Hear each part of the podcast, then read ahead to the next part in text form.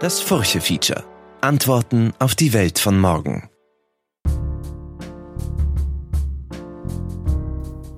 Ich bin Manuela Tomic. Willkommen zu unserer Bonusfolge zum Thema Arbeit.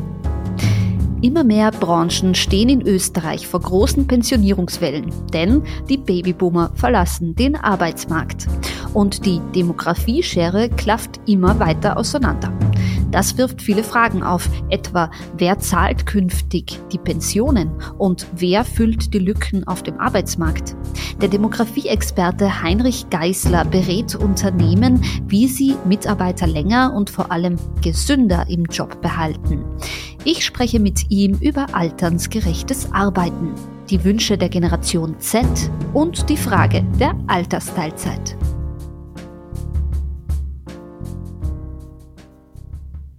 Ja, hallo, schön, dass Sie da sind. Ja, ich freue mich auch. Beginnen wir vielleicht damit, der demografische Wandel ist im vollen Gange. Sie sind ja auch einer der Experten, die darauf hinweisen, dass das jetzt keine Sache ist, die von heute auf morgen passiert ist. Aber können Sie vielleicht für den Einstieg erklären, welche Herausforderungen das in der Arbeitswelt, aber auch vielleicht in dem gesamten System einer Gesellschaft mit sich bringt? Ja, im Wesentlichen sind es drei Dinge. Es wird fälschlicherweise das Wort Überalterung der Gesellschaft verwendet. Das richtet den Blick in die falsche Richtung, weil die Alten sind nicht das Problem, weil wir haben, also ich zum Beispiel mit 70 Jahren, ich habe genug in die Pensionskasse eingezahlt. Das Problem ist die Unterjüngung der Gesellschaft. Wir haben zu wenig Junge am unteren Ende der Pyramide, deswegen schaut die Pyramide auch nicht mehr aus wie eine Pyramide. Das heißt, wir haben von der ökonomischen Seite her das Problem der Unterjüngung und damit auch der Finanzierbarkeit des Systems, weil früher sind drei Erwerbstätige auf eine Pensionistin, einen Pensionisten gekommen und jetzt wird es langsam das Verhältnis 1,5 zu 1 und das wird wahrscheinlich noch schlechter werden. Das zweite Problem ist, dass derzeit noch die Babyboomer, also die größte Generation der Älteren, in der Arbeit ist, die nächsten paar Jahre noch, und dass die massenhaft die Arbeitswelt verlassen werden. Und gleichzeitig, Problem Unterjüngung, habe ich zu wenig Leute, die diese ersetzen könnten, und ich erwarte auch nicht, dass alles sozusagen technologisch aufgefangen wird, dass die Roboterisierung der Pflege so gut funktioniert, dass man auf Pflegekräfte verzichten kann. Das wird alles nicht stattfinden. Und deswegen haben wir dieses Problem der ausscheidenden Babyboomer, die auch jede Menge Erfahrungswissen mit in die Pension nehmen. Und das Problem der Finanzierbarkeit habe ich ja schon indirekt damit angesprochen, dass sich das Verhältnis Erwerbstätige zu Pensionisten deutlich verändert hat in den letzten Jahren. Sie sagen ja auch, und Sie beraten ja auch Unternehmen, die eben sich einer altersgerechten Arbeitswelt zuwenden, und die müssen sich ja auch diesem Wandel stellen. Wie Sie sagen, da gibt es natürlich sehr viel Erfahrung von den älteren Arbeitnehmerinnen und Arbeitnehmern, sehr viel Wissen. Wie kann denn eine altersgerechte Arbeitswelt aussehen? Viele Menschen sind ja schon vor dem gesetzlichen Pensionsalter krank durch die Arbeit oder da gibt es ja sehr große Belastungen. Was wären denn da wichtige Faktoren für eine altersgerechte Arbeitswelt? Ja, das Problem ist, dass da schon einfach sehr viel schiefgegangen ist. Also wir haben die Demografiefrage Mitte der 90er Jahre aufgerufen. Das ist also jetzt schon mal circa 30 Jahre her, ja? Mhm. Weil die Finnen seit 1981 die Demografiefrage ernst nehmen. Wir nehmen sie heute noch nicht ernst in Österreich. Und die Schwierigkeit ist, dass bei den Babyboomern ist schon sehr, sehr viel schiefgegangen. Da hat man, wie die noch jünger waren, wie die 40 waren, wie die 50 waren, die Arbeitswelt nicht so umgestaltet, dass die tatsächlich gut und gesund bis zum Pensionsalter arbeiten können. Das heißt, für die Babyboomer ist die schlechte Nachricht, da gibt's im Wesentlichen korrektive Maßnahmen, die versuchen, die alten Überlastungsfehler zu korrigieren. Es wäre aber wichtig, und Da haben wir ein sprachliches Problem, genauso wie bei der Überalterung, dass im Deutschen der Begriff des Alters immer auf die Älteren gemünzt ist. Wenn man von Alter spricht, denkt man üblicherweise nicht an Babys, und im Englischen wird unterschieden zwischen Young Age und Old Age. Diese Unterscheidung gibt es leider im Deutschen nicht. Deswegen ist der Begriff der altersgerechten Arbeitswelt, oder wir nennen es auch alternsgerechten Arbeitswelt, um deutlich zu machen, es geht um jedes Alter. Es geht auch darum, dass die Jungen genug Zeit haben, Routine aufzubauen, dass die Jüngeren genug Zeit haben, das Erfahrungswissen der Älteren mitzubekommen, zum Beispiel durch Mentoring-Systeme oder Tandems von Jüngeren und Älteren, wo sozusagen das Erfahrungswissen weitergegeben werden kann. Das heißt, wir sprechen eigentlich am liebsten von Generationenmanagement, weil es darum geht, eine gerechte Arbeitswelt und eine gute Arbeitswelt für alle Generationen herzustellen. Und da sind wir derzeit mit der Problematik konfrontiert, dass es bei den Jüngeren eine nennenswert große Gruppe geben wird, die zur Generation der Erbinnen und Erben gehören und die gar keine Fulltime-Jobs mehr haben wollen. Mhm. Weil sie auch keine mehr brauchen. Das geht jetzt schon ziemlich los. Und die aktuelle Debatte vom Minister Kocher reflektiert ja die Problematik, dass die Jüngeren zum Teil andere Werte haben und sagen, so wie unsere Eltern oder so wie meinen Vater, den ich eigentlich nie gesehen habe, weil er immer gearbeitet hat, will ich nicht werden.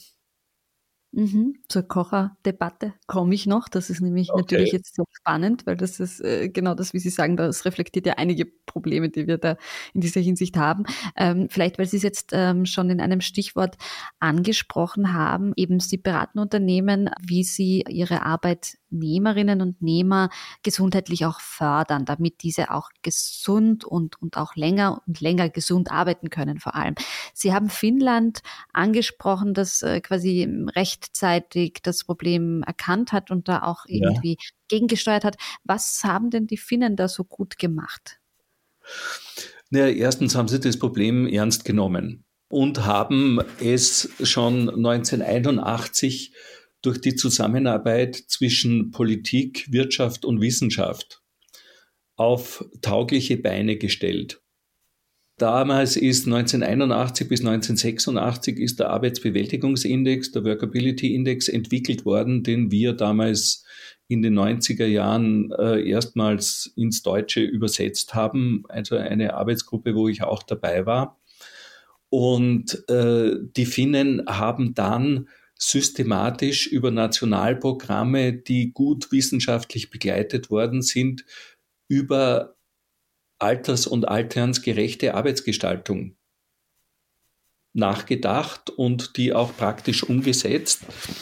Und die haben eben schon seit langer Zeit ein Gesetz zur Erhaltung der Arbeitsfähigkeit.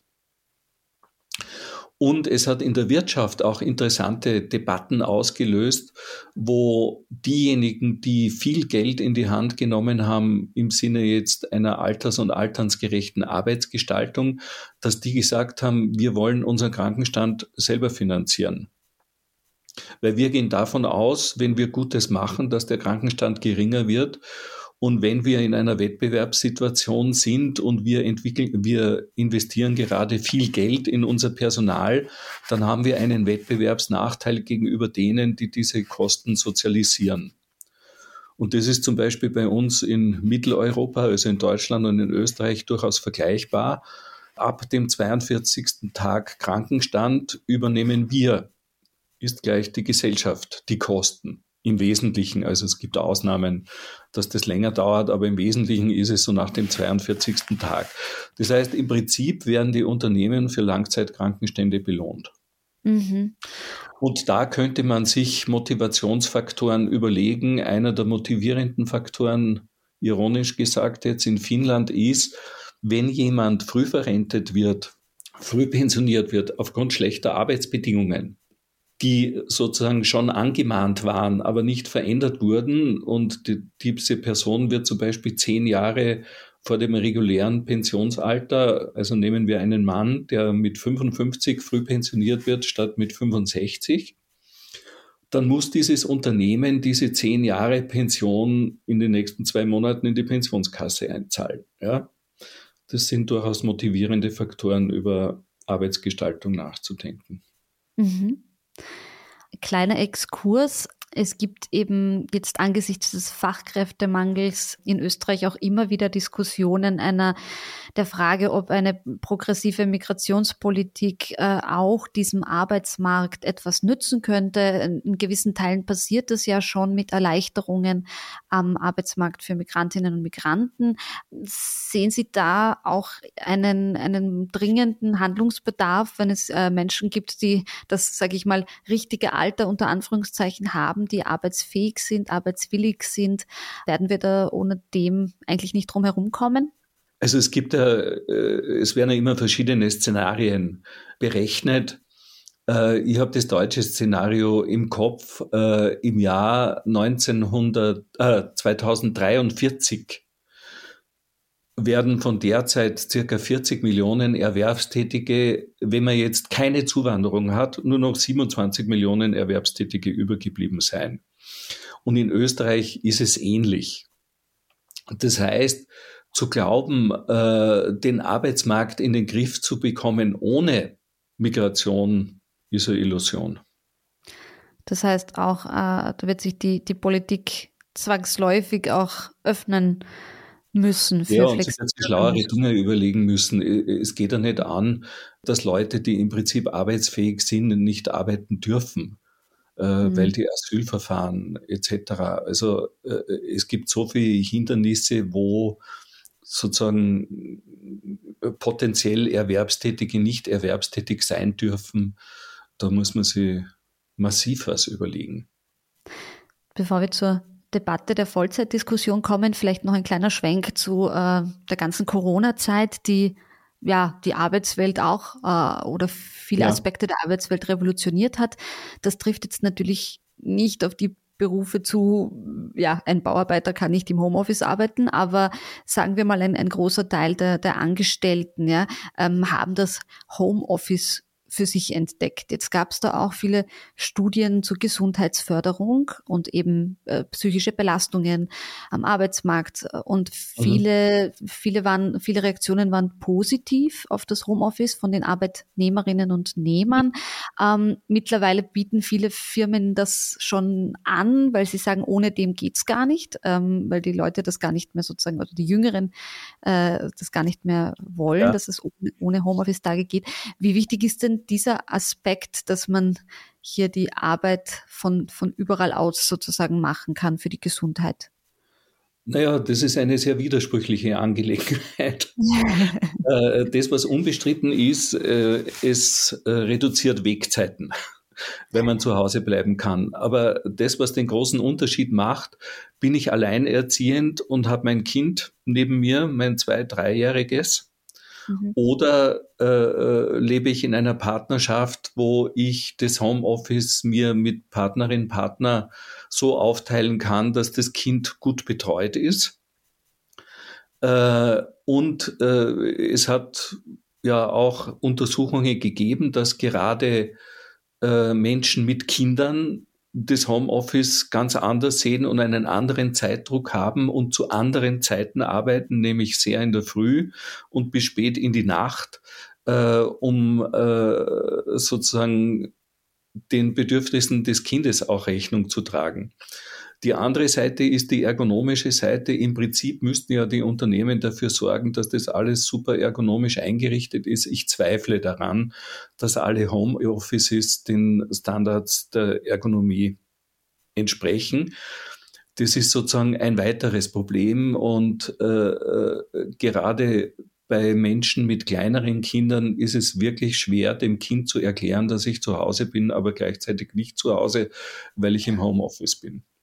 Mhm. Das heißt, Sie würden auch sagen, da gibt es eben sozusagen unterschiedlichste Bedürfnisse, wo man sich überlegen könnte, ob es sozusagen quartiersnahe, also wohnortnahe Büromöglichkeiten gibt, um sozusagen tatsächlich das Haus zu verlassen, aber jetzt nicht in die Arbeit zu gehen, sondern in ein Homeoffice mit anderen Menschen, was auch den Vorteil hätte, dass man mit anderen Menschen kommunizieren kann, weil das Homeoffice natürlich schon auch zur Isolierung führt. Und Unternehmen, die in den 90er Jahren schon auf das Homeoffice abgefahren sind, wie zum Beispiel IBM, sind innerhalb kürzester Zeit draufgekommen, dass sozusagen das Outsourcen der Bürofacilities eine schlechte Idee ist, wenn das tagtäglich passiert, weil die Leute kulturell einfach aus der Unternehmenskultur ausscheiden und weil wichtige informelle Informationen, die die Organisationen nach wie vor aufrechterhalten, nur sozusagen im Betrieb fließen können, aber nicht im Homeoffice. Und da gibt es sozusagen auch noch kulturelle Dimensionen, unternehmenskulturelle Dimensionen, die dem Homeoffice Schranken weisen. Mhm. Viele haben ja auch, viele Arbeitsexperten, Expertinnen haben auch gesagt, dass das Homeoffice den Arbeitgeber auch ein bisschen aus der Pflicht nimmt sozusagen, weil er sich nicht um Büroräumlichkeiten kümmern muss. Viele haben gewarnt, dass das dann irgendwann dazu führt, dass man quasi nicht einmal mehr einen Büroplatz, der einem zustünde, zur Verfügung gestellt bekommt. Aber das finde ich spannend, was Sie gesagt haben mit dem Homeoffice nicht zu Hause, sondern eben wohnortnahe. Das könnte ja für Pendlerinnen und Pendler interessant sein. Und dann müsste sich aber der Arbeitgeber da wahrscheinlich darum kümmern, dass das zur Verfügung gestellt wird.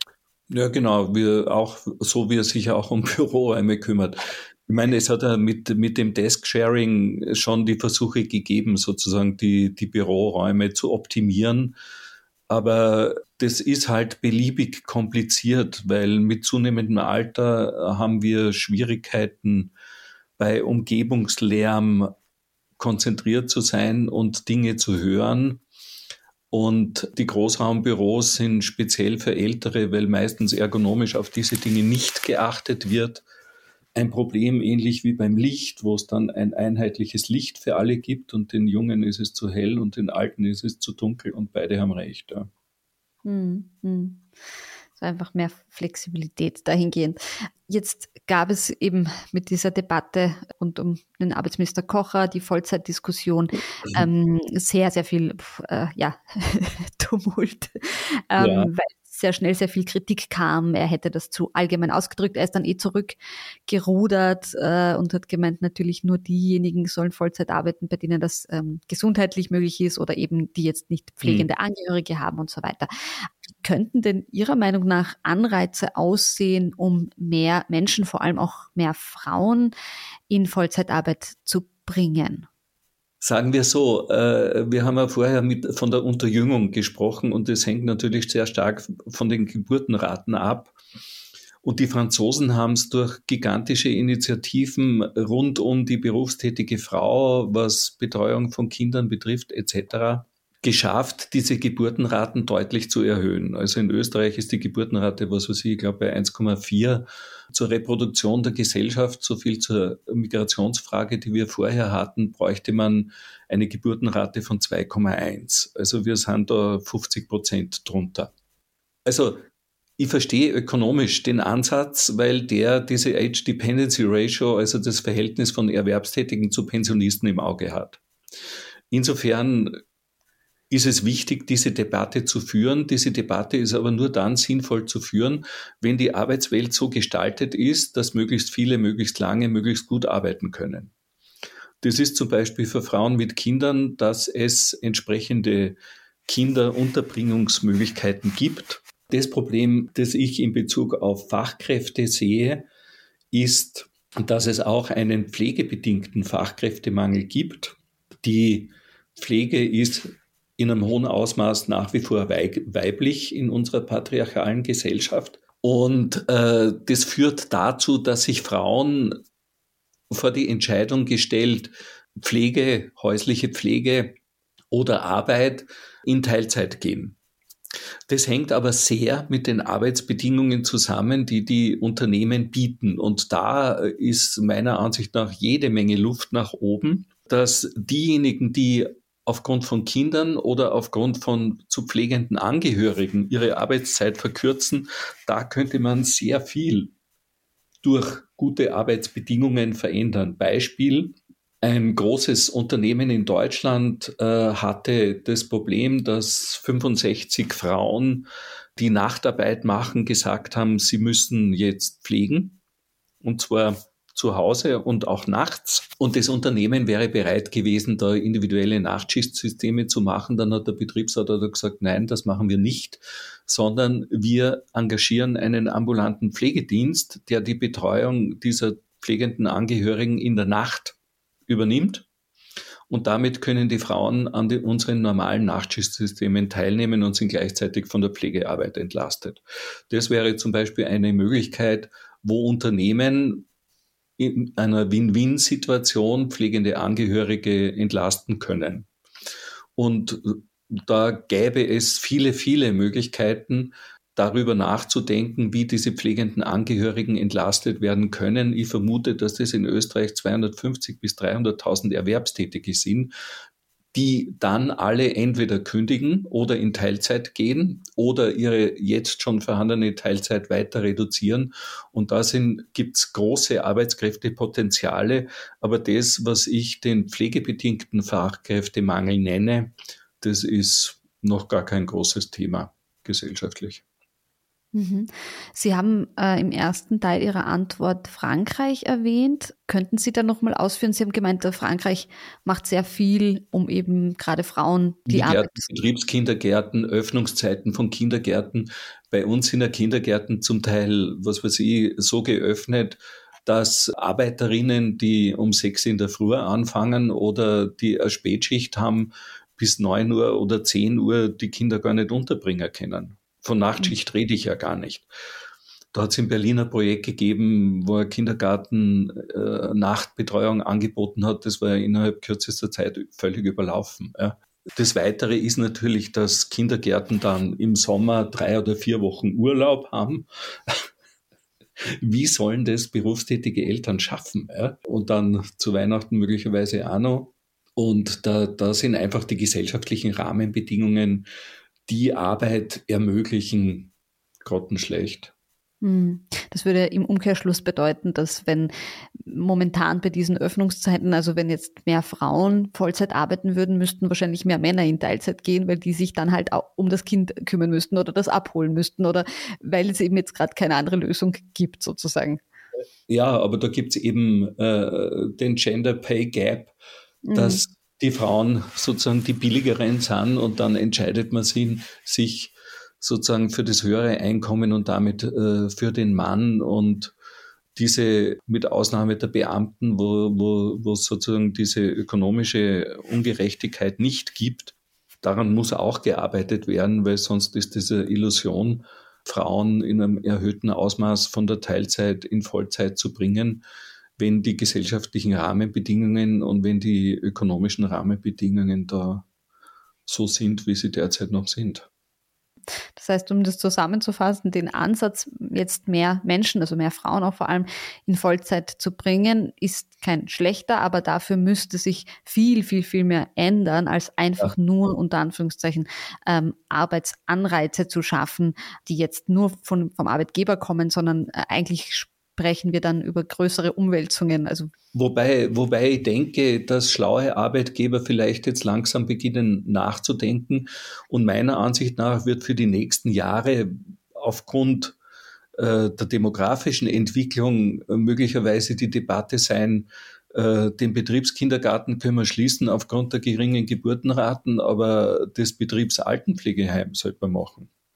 Bei der demografischen Pyramide, die keine Pyramide mehr ist, klingt das sehr logisch. Schaut eher aus wie ein Döner. Ein demografischer Döner. Ja. Das Gut. Wir haben sie schon angesprochen, oder Sie haben es schon angesprochen, die Generation Z, die eben auch eine große, also eine sehr wohlhabende Generation ist. Jetzt fordern die sehr, sehr viel. Ihnen ist vor allem ein gutes Arbeitsklima wichtig. Also viele sprechen ja von dem toxischen Arbeitsplatz, mehr Ausgleich. Sie sind sehr sensibel, was eine Burnout-Prävention angeht, etc., etc. Ist diese Generation ein Segen für gesundheitsförderndes Arbeiten? Was denken Sie als jemand, der sich mit gesundheitsförderndem Arbeiten beschäftigt, mit diesen über diese Forderungen? Denken Sie sich ja endlich oder denken Sie sich, ach, alles daran ist jetzt auch nicht so ideal, da gibt es wiederum andere Probleme? Es ist widersprüchlich. Die Haltung der Jungen, ich mache keine Überstunden, weil ich weiß, mit meiner Freizeit Besseres anzufangen, als Überstunden im Betrieb zu machen, ist durchaus eine gesundheitsförderliche, weil diese Pausenlosigkeit und diese Entgrenzung von Arbeitswelt und Nicht-Arbeitswelt besser in den Griff kriegt. Also das ist durchaus eine gesundheitsförderliche Seite.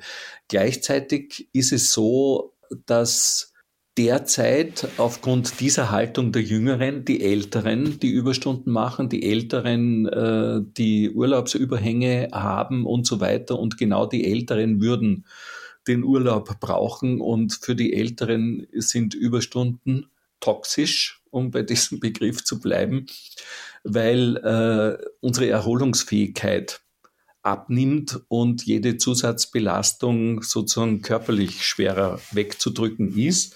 Und das zeigt sich eben in der Nachtarbeit im Durchschnitt. Das Individuum weicht immer vom Durchschnitt ab. Und es gibt immer Einzelbeispiele, die anders sind, aber im Gros der Älteren fällt die Nachtarbeit und fallen höhere Anzahlen von Überstunden schwer. Und da liefern die Jüngeren durchaus Anlass zur Diskussion. Gleichzeitig ist es so, dass die schon sehr radikal individualistisch sind und das, was bei den Älteren noch ist, ja, ich mache die Überstunden, weil ich kann mein Team oder im Krankenhaus, ich kann meine Patientinnen und Patienten nicht alleine lassen. Das ist sozusagen die andere Seite, wo ich denke, dass die Generation Z mehr betriebliche Empathie brauchen könnte. Aber wie gesagt, gesundheitsförderlich ist auf jeden Fall diese Trennung zwischen Arbeitsleben und Privatleben, wobei dieser gerne verwendete Begriff der Work-Life-Balance ein völliger Schwachsinn ist, weil diese Entgegenstellung von Arbeit und Leben einfach falsch ist. Ich will auch in der Arbeit leben und die Arbeit muss so gestaltet sein, dass sie lebenswert ist. Und dann kann man über Life-Domain-Balance sprechen. Das ist die Balance unterschiedlichster Lebensbereiche. Das ist die Arbeit, das ist die Pflege, das ist die Erziehung, das ist die Freiwillige Feuerwehr, das ist der Sportverein, das ist der Musikverein oder was auch immer, der Tanzkurs. Es geht darum, diese Lebensbereiche zu balancieren, aber der Begriff Work-Life-Balance ist ein völliger Unsinn. Um wieder in einen, sagen wir, in den Niedrigerlohnsektor zu kommen. Ja. Jetzt gerade während Corona gab es ja immer wieder zum Beispiel Gastronomen oder andere, die gesagt haben, wir finden niemanden mehr, jetzt nach der Pandemie. Es will niemand mehr, die haben sich umorientiert. In der Pflege ist es sowieso immer, also es gibt natürlich immer zu Recht demonstrieren Pflegerinnen und Pfleger. Jetzt gibt es natürlich immer so diese einfache Lösung, die dann viele auf den Tisch bringen, die sagen, ja, warum zahlt man diese Menschen einfach nicht mehr? Dann wird der Beruf auch attraktiver. Ist es so einfach? Geld ist nicht alles. Also das Klatschen während Corona für die Krankenhäuser und für die Pflege war ja recht nett, aber es fehlt in unserer Gesellschaft generell an Wertschätzung. Wenn man, 40, 50 Jahre zurückgeht, war zum Beispiel das Ansehen der Lehrerinnen und Lehrer, das Ansehen des Pflegepersonals ganz anders, als das heute ist. Und es geht sozusagen auch um den gesellschaftlichen Wert, wo jetzt zum Teil auch mit der Akademisierung versucht wird, sozusagen Ansehen zu schaffen, Akademisierung, die, in Skandinavien etc. schon gang und gäbe ist, auch bei Kindergartenpädagoginnen und so weiter. Und da ist es tatsächlich gelungen, das gesellschaftliche Ansehen zu erhöhen. Gleichzeitig verdienen die aber auch im Vergleich zu uns besser. Geld ist nicht alles, es ist wichtig, aber gleichzeitig wäre wichtig, sozusagen auch das gesellschaftliche Ansehen zu erhöhen. Das heißt, da gibt es für Kindergartenpädagoginnen universitäre Ausbildungen? Ja. Mhm. Und das könnte man für einige Berufe, okay. Und dann gibt es da sozusagen verschiedene... Ja, es geht ja jetzt bei der Pflegeausbildung los mit den Bachelorn. Mhm. Das kann auch sozusagen eine widersprüchliche Seite haben, weil die möglicherweise irgendwann einmal sagen, jetzt habe ich studiert und eigentlich will ich eine Führungsposition. Sozusagen, das kann auch weg vom Bett führen. Muss man sich ja anschauen, wohin das führt, aber prinzipiell... ist es nicht schlecht, das, was wir halt gleichzeitig gemacht haben, dass wir Spezialausbildungen abgeschafft haben, wie zum Beispiel die Psychiatriepflegeausbildung, und jetzt leiden die Psychiatrien drunter. Ja. Mhm. Kommen wir noch einmal zum Geld ist nicht alles, aber es ist trotzdem wichtig. Weil ja immer gesagt wird, es gibt sehr viele Jobs im Niedriglohnsektor, die verdienen so viel, wie man in der Mindestsicherung bekommt. Ja. Ist es auch Zeit, in Österreich einen gesetzlichen Mindestlohn einzuführen als ein Standard? Gewerkschaftsnahe Verbände fordern ja sogar einen erhöhten Mindestlohn, einen fixen gesetzlichen Mindestlohn, der, ich glaube, das war bei 2000 Euro brutto. Ja, wie stehen Sie zu diesen gesetzlichen auch Maßnahmen als Anreize oder einfach auch zu mehr Fairness für eine Gesellschaft? Also das Problem sehe ich im Arbeitsbegriff. Bei uns wird unter Arbeit Erwerbsarbeit verstanden. Sobald wir aber beginnen, über gesellschaftlich notwendige Arbeit nachzudenken, also von der Freiwilligen Feuerwehr über den erwerbstätigen pflegenden Angehörigen bis zur Kindererziehung zu Hause, haben wir das Problem, dass diese gesellschaftlich notwendige Arbeit nicht bezahlt ist. Aber sie ist gesellschaftlich notwendig, unbestrittenermaßen. Und ich glaube, wir müssen zu einem anderen Arbeitsbegriff kommen, der unter Arbeit eben nicht Erwerbsarbeit nur versteht, sondern gesellschaftlich notwendige Arbeit. Und dann stellt sich die Frage der Bezahlung von gesellschaftlich notwendiger Arbeit. Und da würde ich sagen, ist ein Grundeinkommen ohne Erwerbsarbeit, nicht ohne Arbeit, sondern ohne Erwerbsarbeit, eine gute Geschichte. Und es hat in den 70er Jahren in den USA, in Denver und in Seattle Projekte gegeben, also Denver Minimum Income und Seattle Minimum Income. Und da hat sich gezeigt, dass die Leute, die so ein Grundeinkommen bekommen haben, nicht die Arbeit aufgehört haben. Nur diejenigen, die ganz, ganz schlechte Arbeitsbedingungen hatten, die haben das Grundeinkommen genützt, um aus ihren miesen Jobs rauszukommen. Aber die anderen haben nach wie vor weitergearbeitet, weil da kennt man ja Leute und man mag das Team und man mag die Arbeit und so weiter. Also bei uns ist ja immer dieses reflexartige Geschichte, ja, wenn die Leute ein Grundeinkommen haben, dann arbeiten die nicht. Hm. Meiner Ansicht nach müsste man erstmal über unseren Arbeitsbegriff nachdenken und dann gesellschaftlich notwendige Arbeit definieren und auch bewerten. Mhm. Weil unsere Gesellschaft würde zusammenbrechen, wenn wir nicht die unbezahlten pflegenden Angehörigen, Erwerbstätigen hätten, wenn wir nicht die freiwilligen Feuerwehren hätten, wenn wir nicht die freiwilligen Helfer beim Roten Kreuz und in anderen, was weiß ich, Arbeiter-Samariter-Bund und was es alles gibt, Johanniter, hätten, würde unsere Gesellschaft zusammenbrechen. Jetzt gibt es ja, weil wir da nochmal über Vollzeit sprechen, Vollzeitarbeit in Großbritannien ja einen sehr erfolgreichen Versuch einer 4-Tage-Woche, gab es natürlich auch in anderen Ländern und immer wieder, ja. Sehr positivem Ergebnis. Da gibt es ja eigentlich quasi wie so eine Gegenbewegung ein bisschen. Was halten Sie von dieser Flexibilität oder von diesem Modell? es ist die Frage, wie ist dieses Modell ausgestaltet? Wenn ich unsere normale 40-Stunden-Woche habe und ich teile das auf 4 Tage auf, dann habe ich 4 mal 10 Stunden. Ja? Mhm. Gesund ist, dass ich einen längeren Freizeitblock habe und dass ich am 5. Tag keine Wegzeiten habe. Ja? Für Ältere kann es problematisch sein, dass die 10 Stunden arbeiten müssen. Das heißt, hier wird von der Arbeitsgestaltung her sehr genau darauf zu achten sein, welche Altersgruppen tatsächlich das leisten können, wenn die 40-Stunden-Woche sozusagen auf 4 Tage aufgeteilt wird. Die andere Seite, und da werden die Unternehmen wahrscheinlich sehr kritisch drauf schauen, ich gehe erstmal davon aus, dass die Produktivität der 9. und 10. Arbeitsstunde nicht so hoch ist wie der 2., 3. und 4.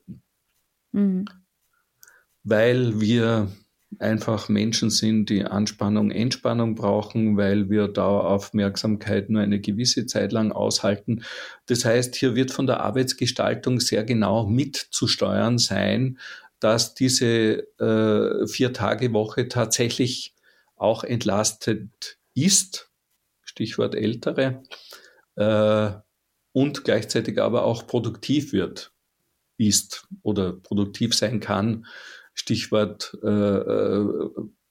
Perspektive der Unternehmen.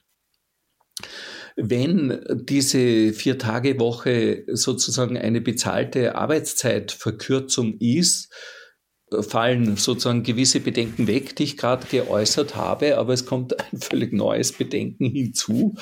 Die bezahlte Arbeitszeitverkürzung in Zeiten des Facharbeiterinnen- und Facharbeitermangels ist natürlich ein Problem. Wenn diese 40-Stunden-Woche auf die 4 Tage verteilt wird, ist sozusagen mit Ausnahme dieser Einschränkungen, die ich vorher genannt habe, ökonomisch bleibt das Ganze gleich. Ökologisch ist es ganz gut, weil sozusagen am 5. Tag keine Wegzeiten, Auto etc. Zeug anfällt. Mhm.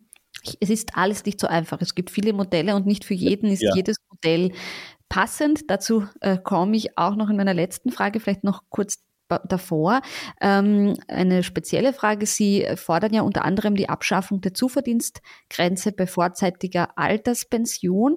Können Sie kurz erklären, was das ist für Menschen, die sich da jetzt nicht so auskennen und warum Sie das fordern? Ja, weil wir zu wenig Fachkräfte haben. Also es ist so, wenn ich in die vorzeitige Alterspension gehe, weil ich schon mit 15 zu arbeiten begonnen habe, kann ich ja zum Beispiel als Mann mit 62 gehen. Aber bevor ich nicht mein reguläres Rentenalter erreicht habe mit 65, darf ich in diesen 3 Jahren zwischen 62 und 65 nur geringfügig dazu verdienen. Das heißt, ein paar Stunden in der Woche arbeiten. Mhm. Das ist für gewisse Betriebe sinnlos. Wir haben mit einem Verkehrsunternehmen in Vorarlberg gesprochen. Die haben Fahrer, die mit 62 in Pension gegangen sind. Diese Fahrer würden gerne noch halbtags weiterarbeiten. Aber wenn die sich dann ihre Zusatzverdienst, der über die Erwerbstätigkeit hinausgeht, dazu führt, dass die Pension gekürzt oder gestrichen wird, dann arbeiten die natürlich nicht, logischerweise. Und deswegen wäre ich dafür, dass das sofort mal gestrichen wird, weil das ein Arbeitskräftereservoir ausschöpfen könnte, das derzeit nicht genutzt werden kann. Sehen Sie das umgekehrt bei Arbeitslosen auch so? Weil ich meine, da gibt es ja auch immer diese Zuverdienstgrenzen und jemand, der sich vielleicht schwer tut, einen Job zu finden, da gibt es ja dann manche, die könnten jetzt zum Beispiel 15 Stunden arbeiten, sind dann aber knapp über dieser Zuverdienstgrenze, könnten aber so irgendwie reintegriert werden in den Job. Sehen Sie da auch eine flexiblere Gestaltung oder auch ähnliche Hemmnisse sozusagen?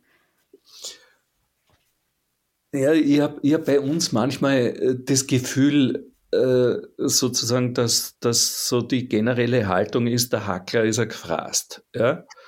Also viele Unternehmen hatten ja Probleme im Homeoffice, weil sie gesagt haben, ja, da kann ich ja die Leistung gar nicht kontrollieren, was natürlich ein völliger Unsinn ist, weil kann natürlich den Output kontrollieren, egal ob die Person da ist oder nicht, beziehungsweise ob eine Person bei mir im Büro sitzt und über ihre Freizeit nachdenkt und ich das Gefühl habe, die sitzt aber eh vor dem PC, das kann ich sowieso auch nicht kontrollieren. Das heißt, so generell haben wir die Grundhaltung, die Arbeitslosen wollen nicht hakeln und die Hakler müssen dringend kontrolliert werden, weil eigentlich wollen die auch nicht hakeln.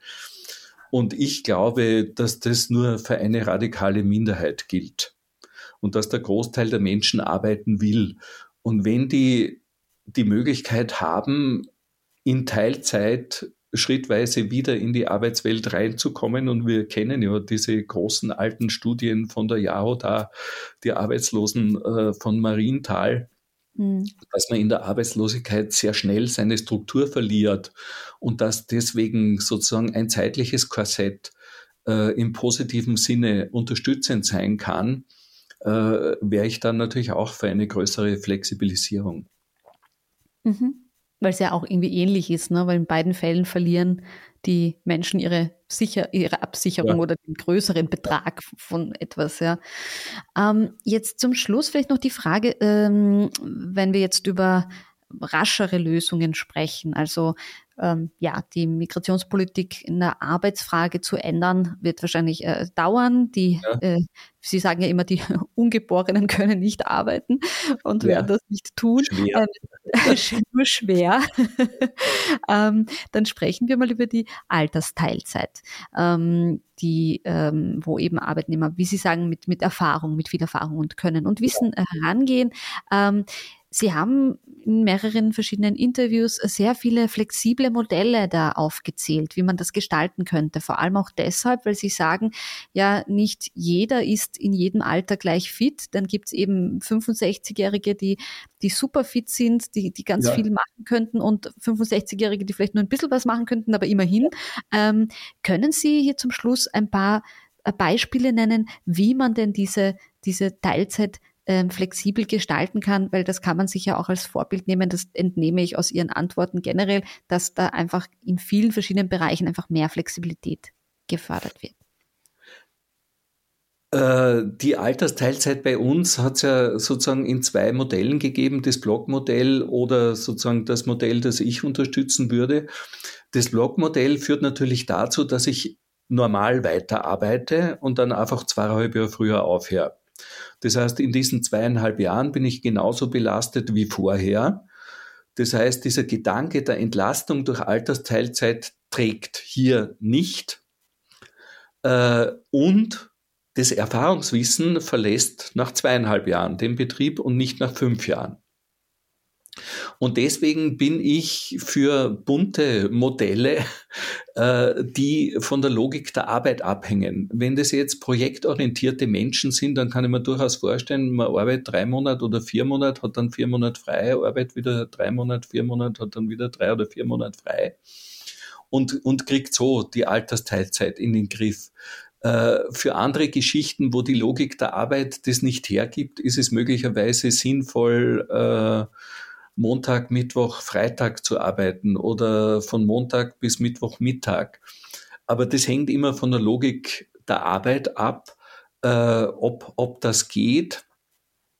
Aber ich denke, da sind viel, viel buntere Modelle möglich. Also ich starte mit 90%, 70%, 50%, 30%, 10% und komme im 5. Jahr, wenn ich nur noch 10% arbeite, kann ich mir gut meine Pensionsfähigkeit aufbauen, weil das für viele Leute ja auch mit dem oft berühmten Pensionsschock verbunden ist, der speziell durch das Blockmodell der Altersteilzeit genauso groß ist, weil nach 2,5 Jahren Fulltime habe ich diesen Pensionsschock. Wenn ich das schrittweise verändern kann, kann ich auch meine Pensionsfähigkeit sozusagen aufbauen. Und das ist ein neuer Lebensabschnitt, an den man sich gewöhnen muss. Und insofern würde ich für viele bunte Modelle der Altersteilzeit plädieren, absolut auch gegen das Blockmodell sein, weil speziell die Älteren entlastet werden müssen und die 2,5 Jahre, die die dann weiterarbeiten mit voller Belastung, sind nichts. Das, was man sich gleichzeitig überlegen muss, sind altersgerechte Berufsverläufe.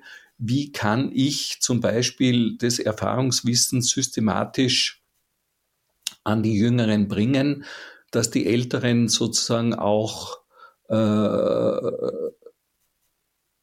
qualifizierende Tätigkeiten übernehmen und dann nicht mehr in ihrem angestammten Tätigkeitsbereich sind, sondern sozusagen in der innerbetrieblichen Weiterbildung. Oder dass man sich ansieht, wie kann man das bei älteren Lehrerinnen, Lehrern oder bei älteren Pflegerinnen, Pflegern vorstellen, die können gut mit Problemeltern oder Problemangehörigen umgehen oder Problempatienten, viel besser als 20-, 22-Jährige.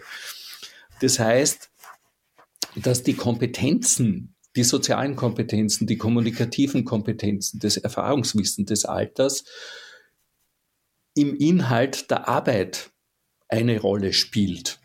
Aber das ist bei uns nicht so, sondern die Leute haben eine Jobbeschreibung, die gilt, was weiß ich, von 20 bis 60. Ja?